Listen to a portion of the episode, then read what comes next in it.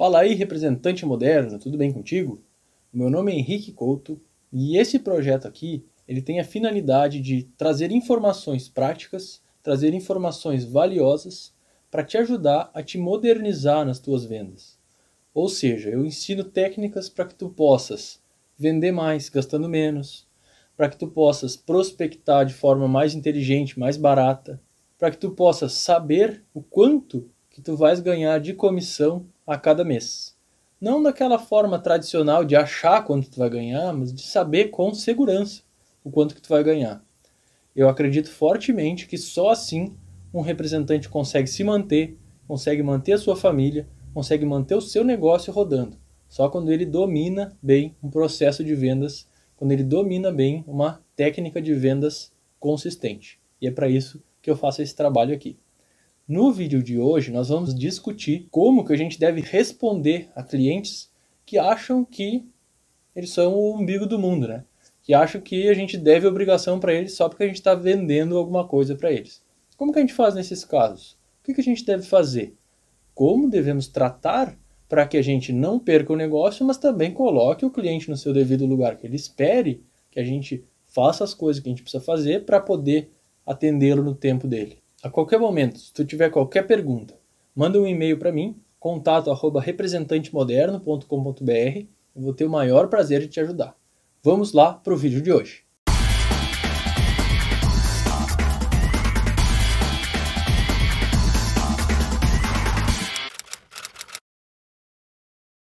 O cliente me chamou e eu não posso deixar ele esperando. Eu tenho que resolver o problema dele agora, senão vou perder o negócio. Meu Deus do céu. Como eu já pensei assim. Olha, eu já literalmente passei noite sem dormir respondendo um orçamento que eu fiquei de mandar até hoje, porque o cliente tinha um prazo impossível que ele tinha que cumprir, e aí depois deixou, demorou dois anos para fechar o negócio. Olha, eu já sofri com isso muitas vezes. Já sofri bastante com isso e, graças a Deus, hoje eu não sofro mais. Hoje eu durmo tranquilo e eu converso com os meus clientes e eu não perco o negócio por causa disso. Então, consegui achar esse equilíbrio que eu gostaria de trazer aqui para ti hoje nesse vídeo, que eu espero muito que te ajude. Nas minhas atividades no mercado de máquinas, a gente tinha um tipo de cliente que a gente chamava de cliente comodante, ou seja, ele comprava o nosso equipamento e colocava lá nos clientes finais dele, e os clientes fechavam um contrato com ele para que ele fornecesse a matéria-prima usando o nosso equipamento para processar essa matéria-prima dele. Ou seja, o cliente não pagava pela máquina, ele só pagava pelo contrato. E a gente vendia a máquina pro comodante. E eu lembro que muitas vezes eu passei literalmente noites seguidas sem dormir, fazendo propostas técnicas, porque essas pessoas, essas empresas, elas tinham um prazo impossível, simplesmente um prazo impossível. É um projeto gigante que eu tenho que apresentar amanhã. Pelo telefone ligo, né? E, olha, é, é o seguinte, Henrique, eu tenho que apresentar amanhã. Eu lembro que partia mais de mim do que do meu próprio chefe muitas vezes, né? Porque eu, tinha, eu achava que para mim eu tinha que fazer aquilo acontecer. Porque eu, como bom vendedor, eu tinha que me desafiar, eu tinha que fazer né, aquilo acontecer, eu tinha que resolver o problema daquele cliente. E eu passava literalmente noites sem dormir fazendo aquilo, e eu lembro o quão cansado que eu ficava e a raiva que eu ficava quando ele falava assim para mim, Henrique, pois é, não, é o seguinte, é, o cliente marcou para semana que vem, então a gente vai ganhar um tempinho aí. Então vai dar tempo de eu me preparar melhor aqui com a tua proposta. Mas, poxa, o cara, né, precisava da minha proposta para se preparar uma semana antes. Aí ele falava para mim que a reunião era amanhã. Aí eu virava à noite para ele se preparar. Enfim, não é justo, né? A gente ficava numa situação delicada. Isso foi me fazendo aprender, né? A gente vai aprendendo quando a gente vai apanhando, não adianta, né? não tem outro jeito muitas vezes. E aí com esses aprendizados eu comecei a entender o quanto que é necessário a gente negociar prazos factíveis, a gente negociar prazos reais com os clientes, né? E a gente não pode ter medo nessa hora de achar que eles vão achar ruim, ou que eles vão achar que a gente não está preparado para atender eles, porque esse é o meu medo, né? Eu pensava assim, não, mas peraí, se eu falar para ele que eu não consigo entregar para amanhã, ele vai pensar, mas que tipo de empresa é essa que não consegue fazer um orçamento de um dia para o outro, né? Só que um orçamento não é pegar uma folha, botar o nome dele e mandar para ele. Não, eu tinha que fazer uma série de cálculos, eu tinha que fazer uma série de estimativas, calcular se era viável ou não para aquele tipo de embalagem que ele tinha. Então, é uma coisa que não é assim brincadeira de criança. Eu tinha que pensar muito para fazer uma coisa direitinho, né? E a gente acaba se submetendo a esses prazos impossíveis porque a gente acha que se não for assim a gente perde o negócio. A gente acaba desrespeitando nós mesmos para não desrespeitar o nosso prazo que o cliente quer, né? A gente coloca o cliente num pedestal e fala assim: eu sou teu servo, tudo que tu quiser eu vos faço. Né? E é uma coisa meio, meio complicada, mas que a gente tende a cair nesse erro muitas vezes. Principalmente os representantes que mais se importam, né? que mais querem fazer a coisa acontecer, que mais querem vender bem, que mais querem resolver problemas de clientes. A gente acaba se colocando muita pressão, colocando prazos que são meio que impossíveis né, da gente dar conta. Agora, eu vou te falar assim, que essa posição de servir demais ela acaba fazendo mais mal do que bem para nossa relação com o cliente a longo prazo. O que acontece na prática é mais ou menos isso. Provavelmente já deve ter acontecido contigo. Então, quando eu te falar, tu vai entender e tu vai pensar, pá, é verdade. Isso que o Henrique está falando já aconteceu comigo. Mas é mais ou menos assim que acontece. A gente dá o sangue ali pelo negócio, vira duas, três noites, vira uma semana, liga, gasta gasolina, gasta passagem aérea, faz o que acontece. E no final das contas, o cara vai lá e fecha com outra empresa. Ele estava só precisando ter orçamento para esquentar, né, alguma compra, alguma coisa que ele estava querendo. Então ele pega o teu orçamento e te usa ali para ser o terceiro orçamento que ele precisava e fechar o negócio. Isso aconteceu muitas vezes comigo. Então tu percebe o que, que aconteceu aqui? A gente se colocou numa posição de baixar a cabeça, entre aspas, para o cliente e ele não valorizou o nosso trabalho. Porque quando eu estava fazendo isso, eu estava pensando assim, não, o cliente vai enxergar o meu esforço, ele vai me recompensar por isso, ele vai comprar de mim. Basicamente era esse o pensamento, sim. Se eu for ser bem sincero, o que passava no final das contas de todas as coisas malucas na minha cabeça era isso. O cliente está vendo que eu estou me esforçando, ele vai comprar de mim. Se ele te pedir uma coisa, tu vai lá e fazer e dizer para ele, ah, mas foi muito difícil, ele vai só achar que tu tá falando qualquer coisa. Ele não vai entender de fato o quanto que aquilo foi difícil. Tu tem que aprender a mostrar para o cliente o quanto que o que está fazendo é difícil. E como que a gente faz isso? Como que a gente consegue que essa mensagem chegue na cabeça dele. É aprendendo a negociar os prazos. E quando eu falo negociar os prazos das tarefas, negociar o prazo de enviar um orçamento, é não pegar, fazer uma reunião, negociar, ah, tal dia eu consigo, o que tu acha? Não é isso. É explicar o porquê detalhadamente que tu precisa daquele prazo. E porque exatamente ele precisa abrir essa exceção contigo, entre aspas, ele precisa te dar essa extensão de prazo para que tu consigas entregar aquela tarefa naquele tempo principalmente é o seguinte, quando tu te valoriza ao ponto de tu explicar para uma pessoa exatamente como que funciona todo o processo, o primeiro benefício disso, ela vai pensar, não, espera aí, se as outras pessoas fizeram para mim tão rápido, será que elas pensaram em tudo isso que o Henrique está me dizendo? Essa é a primeira coisa que a gente vai inconscientemente alertar o cliente sobre. Será mesmo que as outras companhias não estão só chutando um preço e me passando aqui? Será que elas realmente têm o entendimento de quanto que esse projeto é complexo? Porque quando tu explica através da negociação do prazo para entrega do orçamento, por exemplo, tu está explicando o quanto que o projeto é complexo. Isso está solidificando, está ajudando a deixar tua venda mais sólida. Se o cliente não quiser te ouvir e não tiver interesse, ele só falar assim para ti, não quero saber, só quero o orçamento, provavelmente ele nem vai comprar de ninguém, porque uma pessoa que vai comprar uma, principalmente um projeto grande, caro, ele vai comprar de alguém, ele quer saber como que vai ser produzido. Ele quer saber como que os fornecedores dele vão fazer para fabricar aquele equipamento. Por quê? Porque ele vai usar o equipamento depois. Eu estou falando de equipamento, mas isso pode ser aplicado para vários outros mercados também. Né? Eu só sempre fico mais confortável de fazer, falar sobre equipamento porque é uma coisa que eu conheço, já tenho bastante experiência sobre. Mas isso que eu falei de negociar demandas, de negociar entregas, ele é universal para qualquer tipo de negócio que tu tiver, qualquer tipo de representada com a qual tu trabalhar. Eu acho que a gota d'água foi quando eu estava fazendo uma manutenção muito, muito complicada, assim, a gente teve que desmanchar uma máquina inteira. Foi lá em Brasília, a gente teve que desmanchar uma máquina inteira, todo sujo de graxa. Era 11, a gente entrava às 6 da manhã. Se o Fábio estiver assistindo esse vídeo, ele vai lembrar. A gente entrava às 6 da manhã lá, passava o dia inteiro lá dentro da empresa, um calor, calor, calor. É uma empresa de sabonete líquido, então tu sabe que para fazer sabão tu precisa de que de graxa, né, de, de animal. Então é um cheiro de frigorífico assim quando a gente entrava na empresa. Lá dentro até que era cheirosinho, mas até chegar lá era um cheirão assim de, de osso podre lá, que era meio nojento. A gente chegava lá e tal, ia fazer o nosso trabalho.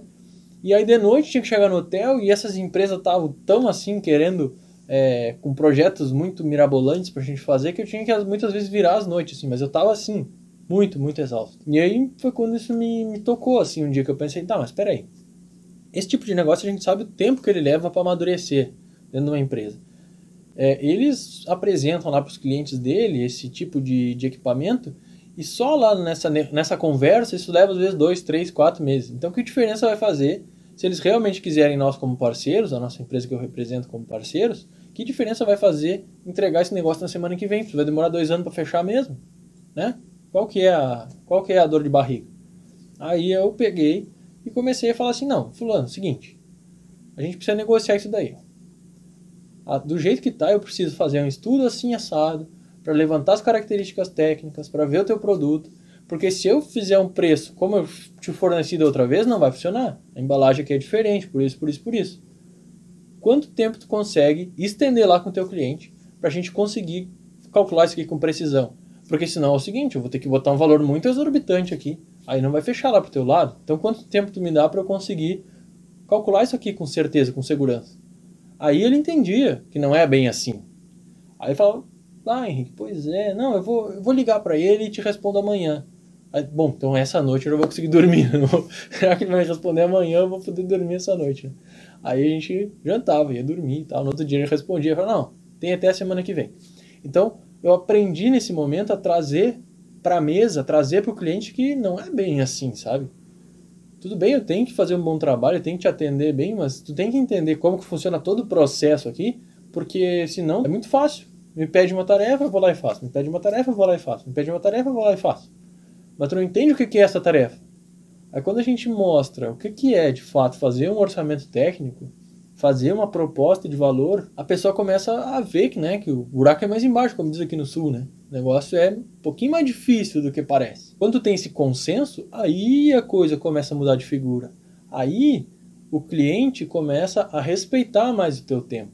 O cliente para de te colocar numa posição mais predatória, mais de tipo de sugar o teu trabalho, de te colocar para trabalhar para ele e começa a entrar junto no processo, começa a entender melhor o processo contigo, começa a te ajudar até a vender para ele, para dentro da empresa dele.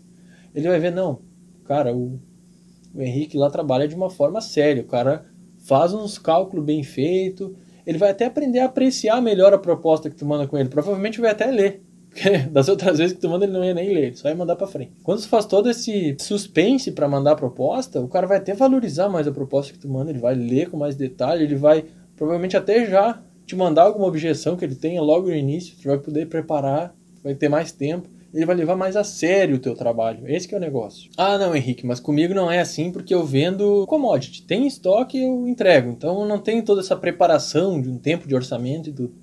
Tá, mas peraí. Vamos analisar essa tua venda. Tu fala que é uma venda simples, mas tudo que envolve os procedimentos de mandar o pedido, tirar, ver se tem estoque, separar o estoque para a pessoa, marcar o caminhão, ir até lá, entregar, tudo isso faz parte de um processo. E quando a pessoa entende que tem alguma, algum empecilho para esse processo e tu explica o porquê disso e a pessoa tá dentro do barco contigo, ela vai te ajudar a resolver o problema muitas vezes. Porque se tu tentar resolver um problema que tu não tem solução e o cara só pega o telefone e te liga, eu quero o meu arroz aqui amanhã, senão eu nunca mais compro de ti. Se a pessoa te falar isso e tu tentar resolver esse problema sozinho, tu vai primeiro criar uma úlcera, né? Porque tu vai, vai começar, meu Deus do céu. Todo fim de mês é assim, todo mundo me liga, me bota na parede, meu Deus do céu. Aí tu vai começar a criar esse, esse problema sério. Outro ponto o cliente vai achar que é fácil. Pega o telefone e tu resolve perder uma vez, pega o telefone e tu resolve outra vez. Então, ele vai desrespeitar o teu trabalho. Ele vai te colocar na posição de uma pessoa que é um secretário dele, uma pessoa que ele liga e ó, oh, traz um café para mim, ó, oh, traz o meu almoço aqui. Então, né, tu fica nessa posição assim que pô, pera, mas cadê a parceria disso aqui? Mas cadê a relação de confiança? Cadê a relação de respeito? Onde é que foi parar? Então, sim, mesmo que tu venda um produto extremamente simples, mesmo que tu venda a coisa mais simples que tiver para vender, sempre exige logística, sempre exige estoque, separação de estoque, faturamento. Sempre tem um processo que não é tão simples assim e que exige a cooperação, que exige trabalho em equipe, que exige que as pessoas recebam a informação, que as pessoas processem a informação, retirem o pedido. Tudo isso exige e é importante que quando tu for explicar para o cliente, tu não fala assim: ah, foi o cara lá que não fez o pedido, por isso está demorando, não sei o que. Não é isso. Tem que achar o real motivo das coisas, explicar o real motivo, explicar que isso não é normal, que aconteceu só dessa vez, trazer a pessoa para dentro do processo, se possível, levar a pessoa para ir até a fábrica numa outra oportunidade, entender todo o processo lá por dentro, porque isso vai fazer com que o cliente engaje contigo, engaje com a tua marca. que o cliente entenda o porquê aconteceu aquela coisa, aconteceu aquele atraso, e para que da próxima vez ele respeite mais o teu tempo, ele entenda, olha Henrique, é o seguinte, seria muito importante de a gente conseguir até a semana que vem entregar esse carregamento. Acho que é possível? O próprio cliente vai começar a falar diferente contigo. Por quê? Porque tu está participando do processo com ele, tu está trazendo ele para dentro da tua empresa, para dentro do teu, da tua entrega, né, do teu produto, e mostrando para ele o porquê das coisas. Sempre que tu coloca uma mesa, senta de um lado, senta o cliente do outro lado, coloca uma pasta aqui em cima da mesa, que é o problema, abre essa pasta, e vocês olham junto para o problema e chegam juntos a uma solução, aí sim a relação cliente-fornecedor, a relação representante-comprador vai ficar muito mais forte. E vocês vão ir construindo aos poucos uma coisa que vai durar. Porque as boas relações, assim como na família, são cheias de situações ruins, de horas que a gente tem que perdoar, de momentos difíceis, e esses momentos difíceis, essas horas ruins, elas nos deixam cada vez mais fortes dentro do nosso relacionamento, dentro da nossa família. Numa relação de cliente-fornecedor, numa relação de comprador-representante, é a mesma coisa. Vai ter momentos delicados, vai ter momentos difíceis, mas quando vocês sentam e debatem aquele assunto juntos, assim como no caso dos prazos impossíveis, como eu estou chamando o tema desse vídeo aqui, essa é só um exemplo desse tipo de situações. Mas quando vocês pegam essa oportunidade, sentam juntos, discutem, debatem, chegam a um consenso, negociam de forma saudável, isso vai ser uma oportunidade incrível de deixar a relação comercial de vocês muito mais forte. E isso é comprovado cientificamente. Quando a gente consegue passar por uma dificuldade juntos, a nossa relação acaba ficando mais forte. Ah, Henrique, mas tu só fala isso porque tu não conhece os clientes aqui da minha região.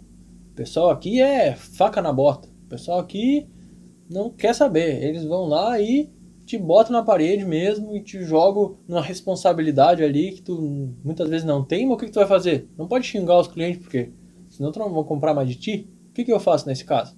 Bom, é um pouquinho do que eu já respondi antes. É um ingredientezinho a mais, que é o seguinte: ele tá te tratando assim porque tu tá deixando ele te tratar assim de certa forma. Tu tá dando espaço para que o cliente te trate da forma que ele quiser te tratar. Claro que tem lugares onde a cultura é muito mais forte, onde a pessoa é criada para ser um estilo mais direto, um estilo mais autoritário, até de certa forma. E muitas culturas, elas acham até isso bonito, né? Eu sou o cara aqui do negócio, eu não perco tempo bobeando, então, se tu quer trabalhar comigo, se tu quer me fornecer, tem que andar na linha, tem que me entregar os negócios no prazo. E aí a gente fica com medo, né? Putz, mas é uma baita de uma empresa, não posso deixar a peteca cair lá, eu tenho que dar meu jeito aqui. Eu entendo que isso é um fator preocupante, eu entendo que a gente tem que dar uma atenção especial para esse tipo de cliente, mas o mesmo princípio se aplica aqui também. De vez em quando, tu tem que falar, olha, seguinte, essa semana não vai ter entrega. Por isso, por isso, por isso, a gente não vai conseguir fazer, não vai ter o que fazer. Eu estou te avisando agora, uma semana de antecedência, para que tu tenhas tempo de te organizar, porque a gente consiga achar uma solução, mas infelizmente eu vou atrasar três dias para te entregar isso aqui. O que, que a gente pode fazer por causa desses três dias? Eu posso te compensar no outro mês, te dar uma compensação? O que, que a gente pode fazer para negociar isso? Eu não tenho interesse de perder tu como cliente, eu quero que a gente continue essa parceria, mas infelizmente nesse problema eu não vou ter como te ajudar o que, que a gente faz? Pede uma ajuda para o cliente. Com certeza, não tem nenhuma pessoa que, ao ouvir isso falado de uma maneira firme, de uma maneira sólida, de um parceiro antigo já, essa pessoa não vá. Tudo bem, vamos, vamos conversar. Deixa eu dar uma pensada, eu te ligo amanhã. Provavelmente, no pior dos casos, é isso que a pessoa vai fazer. Vai ficar meio nervoso, né? Até outro dia, mas. Provavelmente ele vai te ligar. Não, beleza, eu consegui dar um jeito aqui, a gente vai se virar, faz aí do teu jeito, vamos continuar essa parceria e tal. Então, tenta isso de vez em quando. Com um cliente pra, primeiro para ver, para testar. Aí se deu certo, tenta com mais outro. Começa a trazer isso aos poucos para dentro do teu processo de trabalho.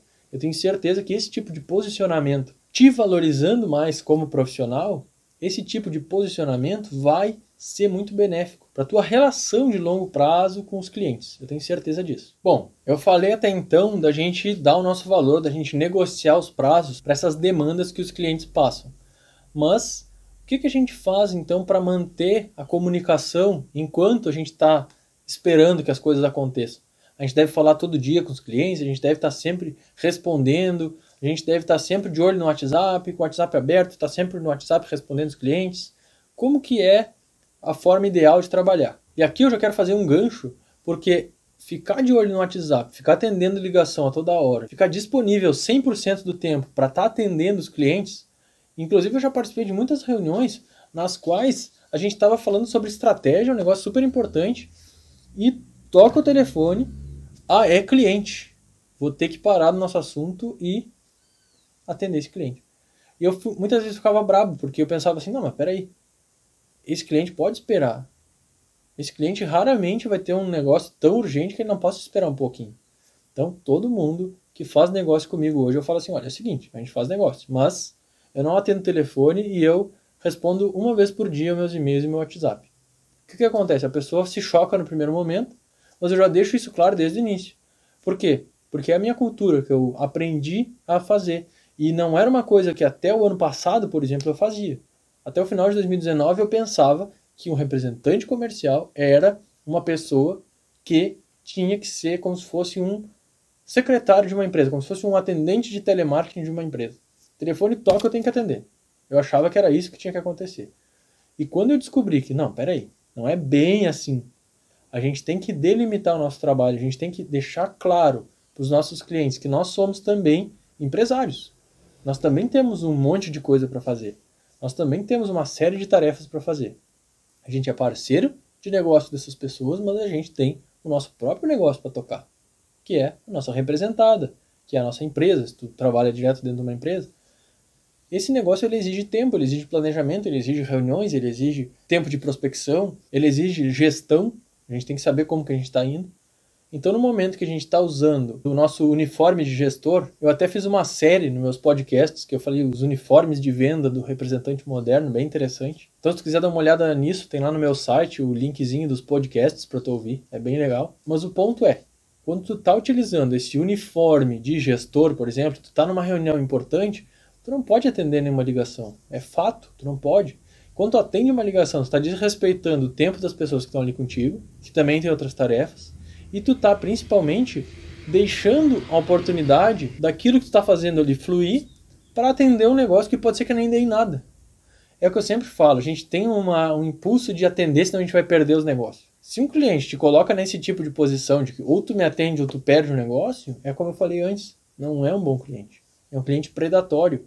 Tu tem que educar esse cliente para ele respeitar o teu tempo. Ele que tem que querer que tu continue atendendo ele. Eu sempre falo isso, né? De inverter o jogo. A gente tem que inverter o jogo. A gente tem que dar o valor pra gente como vendedor. E muita gente hoje está falando assim: não perde negócio. Tempo de atendimento é no segundo toque do celular. Mais que isso, tu vai perder o negócio. Se a pessoa te chama no chat do site, tu tem que responder na hora. Tudo bem. Em grandes empresas, em empresas maiores, pode até ser que tu tenha uma pessoa que vai atender o telefone para ti, que na maioria das vezes a gente atua sozinho.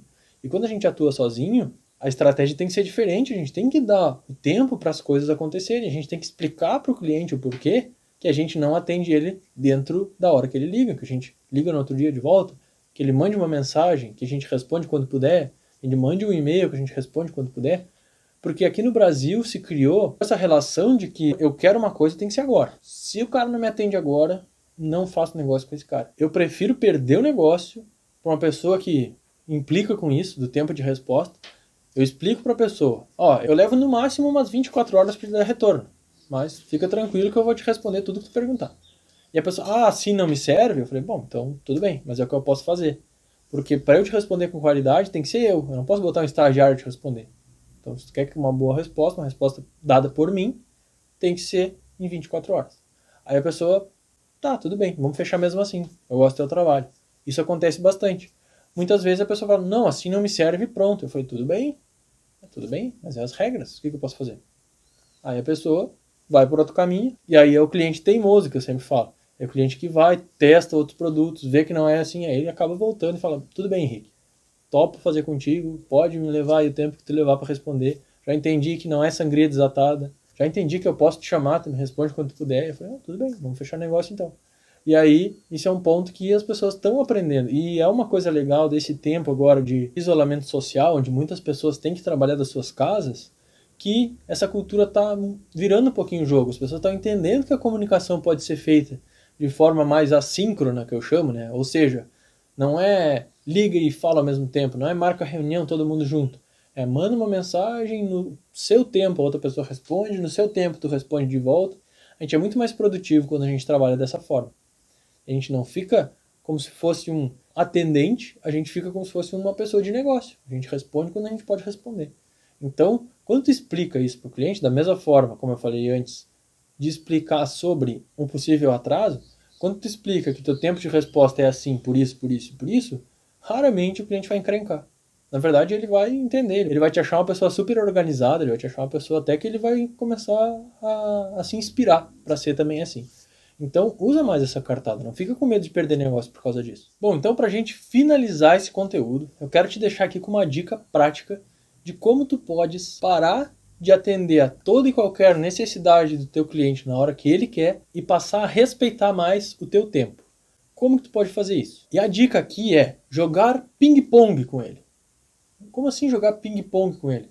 Como é que joga ping-pong? É o seguinte: tem uma bolinha, tem uma mesinha, né, uma redezinha ali no meio, e a pessoa joga para ti a bolinha. Nessa metáfora, eu estou querendo dizer o seguinte: o cliente jogou para ti a bolinha que significa que ele quer que tu faça alguma coisa para ele. Tu pega tua raquete e rebate essa bolinha para ele de volta. Ou seja, ó, fiz uma coisa aqui, que é ter rebatido, mas agora eu preciso que tu faça tal coisa para mim. E aí ele vai fazer aquela coisa para ti, tudo tarefas pequenas, só uma rebatida. Ele vai rebater de volta para ti uma pequena tarefa, uma pequena resposta. E aí tu vai ganhar tempo, porque enquanto tu rebateu para lá e ele ficou esperando a bolinha chegar e para rebater de volta para ti, tu foi fazendo todas as outras coisas. Vamos pensar num ping-pong em câmera lenta, para ficar mais fácil de, de processar a ideia aqui. Aí ele, todo esse tempo que foi até lá, tu voltou para a câmera rápida e ficou trabalhando, né? Ficou mandando teus e-mails, ficou fazendo tuas coisas. E aí ele bateu na bolinha e a bolinha voltou para ti, aí tu rebateu de novo para ele. Ou seja, tu respondeu ele, fez mais uma pergunta de volta e deixou para ó.